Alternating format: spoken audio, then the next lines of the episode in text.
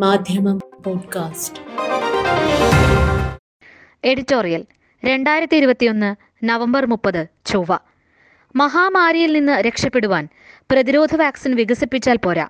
മുതലാളിത്ത രാജ്യങ്ങളുടെയും അവരെ താങ്ങി നിർത്തുന്ന ബഹുരാഷ്ട്ര കുത്തകകളുടെയും വംശവെറിയും ദുരയും കൂടി അവസാനിക്കണമെന്ന് പറയുകയാണ് ഇന്നത്തെ എഡിറ്റോറിയൽ.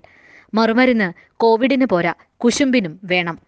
രണ്ടാം തരംഗം ഉയർത്തിയ ഭീഷണിക്ക് ശേഷം കോവിഡ് വ്യാപനത്തിന്റെ തോത് കുറയുകയും ലോകം പഴയ ജീവിതക്രമത്തിലേക്ക് ആശ്വാസപൂർവം തിരിച്ചു പോകുവാൻ ഉത്സാഹിച്ചുകൊണ്ടിരിക്കുകയും ചെയ്യുമ്പോൾ ഇതാ വീണ്ടും കോവിഡ് വകഭേദം ഭീഷണി സൃഷ്ടിച്ചിരിക്കുന്നു.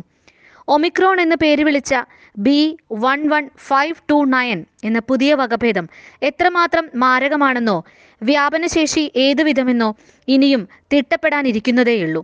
ബീറ്റ ഡെൽറ്റ വകഭേദങ്ങളെ അപേക്ഷിച്ച് അതിജീവന ശേഷി കാണിക്കുന്ന ഈ വൈറസ് പി സി ആർ പരിശോധനയിലൂടെ തിരിച്ചറിയാമെന്നാണ് നിലവിലെ വിവരം.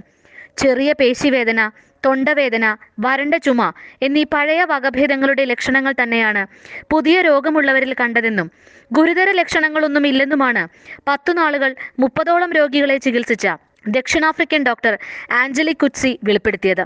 അതേസമയം നവംബർ ഇരുപത്തിയഞ്ചിന് രോഗം സ്ഥിരീകരിക്കപ്പെട്ടയുടൻ പഴയ പ്രതിരോധങ്ങളുമായി ലോകരാഷ്ട്രങ്ങൾ സജീവമായിരിക്കുകയാണ്. എല്ലാവരും അതിർത്തികൾ അടച്ചുകെട്ടുവാനും വിദേശത്തു നിന്ന് വിശേഷിച്ച് ദക്ഷിണാഫ്രിക്കയടക്കം ഒമിക്രോൺ ബാധ സ്ഥിരീകരിക്കപ്പെട്ട നാടുകളിൽ നിന്നെത്തുന്നവരെ സൂക്ഷ്മമായി നിരീക്ഷിക്കുവാനും അടച്ചു പാർപ്പിക്കുവാനുമൊക്കെയുള്ള തിടുക്കത്തിലാണ്. കോവിഡ് പത്തൊൻപതിന്റെ കാരണവും ഏറ്റവും ഉചിതമായ പ്രതിരോധവും ഇനിയും കണ്ടുപിടിച്ചിട്ടില്ല എന്നിരിക്കെ ലോകത്തിന്റെ ആകെ ആശ്വാസം പ്രതിരോധ വാക്സിൻ വികസിപ്പിച്ചെടുത്തതാണ്. കിട്ടാവുന്ന ഭേദപ്പെട്ട പ്രതിരോധ വഴിയായി ലോകം അതിനെ സ്വീകരിച്ചിരിക്കുന്നു. എന്നാൽ ഈ പ്രതിരോധ വാക്സിൻ തന്നെ ജനസഞ്ചയത്തിന് ലഭ്യമാക്കുന്നതിൽ ലോകത്തെ പല രാജ്യങ്ങൾക്കും വിജയിക്കുവാൻ കഴിഞ്ഞിട്ടില്ല.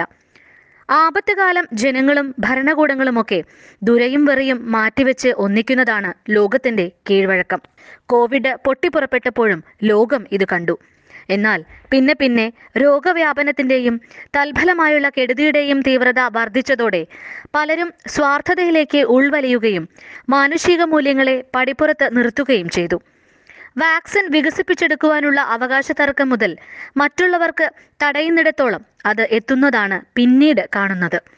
ദക്ഷിണാഫ്രിക്കൻ നാടുകൾ മാത്രമല്ല നെതർലൻഡ്സ് ഡെൻമാർക്ക് ഓസ്ട്രേലിയ ബ്രിട്ടൻ അടക്കമുള്ള യൂറോപ്യൻ നാടുകളിലും ഹോങ്കോങ് ഇസ്രായേൽ തുടങ്ങിയ ഏഷ്യൻ രാജ്യങ്ങളിലും ഒമിക്രോൺ കേസുകൾ റിപ്പോർട്ട് ചെയ്യപ്പെട്ടിട്ടുണ്ട്. എന്നാൽ രോഗവാർത്ത പുറത്തു വന്നയുടൻ ദക്ഷിണാഫ്രിക്കയ്ക്കും മേഖലയിലെ ഏതാനും രാജ്യങ്ങൾക്കും യാത്രാ നിരോധനം ഏർപ്പെടുത്തുകയാണ് യൂറോപ്യൻ യൂണിയനും ബ്രിട്ടനും അതിന്റെ ചുവട് പിടിച്ച് മറ്റ് ലോകരാജ്യങ്ങളും ചെയ്തത്. കോവിഡ് കാലം സ്വന്തം രാഷ്ട്രീയ അജണ്ട നടപ്പിലാക്കുവാനുള്ള മറയായി ഉപയോഗിച്ച രാജ്യങ്ങളുടെ കൂട്ടത്തിൽ ദക്ഷിണാഫ്രിക്കയുമുണ്ട്. വാക്സിനേഷനിൽ ഏറെ പിറകിൽ നിൽക്കുമ്പോഴും കൃത്യവും സുതാര്യവുമായ പോളിസി ഇക്കാര്യത്തിൽ രാജ്യത്തിനില്ല എന്ന് മാത്രമല്ല ഇരുപത്തിയൊൻപത് ലക്ഷം കേസുകളും എൺപത്തൊൻപതിനായിരത്തി എണ്ണൂറ് മരണങ്ങളുമായി കോവിഡ് വിളയാടിയ ദുരിതകാലത്തും രാഷ്ട്രീയ സംഘർഷത്തിനും കാലുഷ്യങ്ങൾക്കുമൊന്നും ഒരു കുറവും ഉണ്ടായില്ല. ആറുമാസം വെച്ച് രണ്ട് തവണയാണ് ആഭ്യന്തരമന്ത്രിമാർക്ക് സ്ഥാനചലനം സംഭവിച്ചത്. ടൂറിസത്തെ മുഖ്യമായി അവലംബിക്കുന്ന ദക്ഷിണാഫ്രിക്കയിൽ യാത്രാവിലക്ക് വമ്പിച്ച തോതിലുള്ള തൊഴിലില്ലായ്മയും പട്ടിണിയുമൊക്കെ വിളിച്ചു വരുത്തി രണ്ടായിരത്തി ഇരുപതിൽ പത്ത് ബില്യൺ യു എസ് ഡോളറിന്റെ നഷ്ടമാണ് ടൂറിസത്തിലുണ്ടായത്. മുതിർന്നവരിൽ മുപ്പത്തിയഞ്ച് ശതമാനം മാത്രമാണ് ആദ്യ കുത്തിവയ്പ് എടുത്തത്. വാക്സിനേഷൻ വൈകി തുടങ്ങിയതും അതിന് നേരെയുള്ള ജനത്തിന്റെ വിപ്രതിപത്തിയുമാണ് ഈ കാലവിളംബത്തിന് കാരണം. എന്നാൽ ഇതിന് ആഫ്രിക്കൻ രാജ്യങ്ങളെ കുറ്റപ്പെടുത്തി കൈകഴുകാനാവില്ല എന്നതാണ് വാസ്തവം. ആഫ്രിക്കൻ മൂന്നാം ലോക രാജ്യങ്ങൾ മുതലാളിത്ത പടിഞ്ഞാറൻ രാജ്യങ്ങളിൽ നിന്ന് നേരിടുന്ന വംശവെറിയും ഇതിലെ പ്രധാന വില്ലനാണ്. ആസ്ട്രാസെനക്കയാണ് ആഫ്രിക്കയിലേക്ക് ആദ്യമെത്തിയ വാക്സിൻ. എന്നാൽ അതിന്റെ പ്രശ്നങ്ങൾ ഫൈസർ കമ്പനിയിൽ നിന്ന് ചൂണ്ടിക്കാണിക്കപ്പെടുകയും യൂറോപ്യൻ യൂണിയൻ അതിനെതിരെ രംഗത്ത് വരികയും ചെയ്തതോടെ ആളുകൾക്ക് പൊതുവെ വാക്സിനേഷനോട് മടുപ്പായി. അതിനിടയിൽ ബീറ്റ വകഭേദം കൂടി എത്തിയതോടെ കാര്യങ്ങൾ കൈവിട്ടു.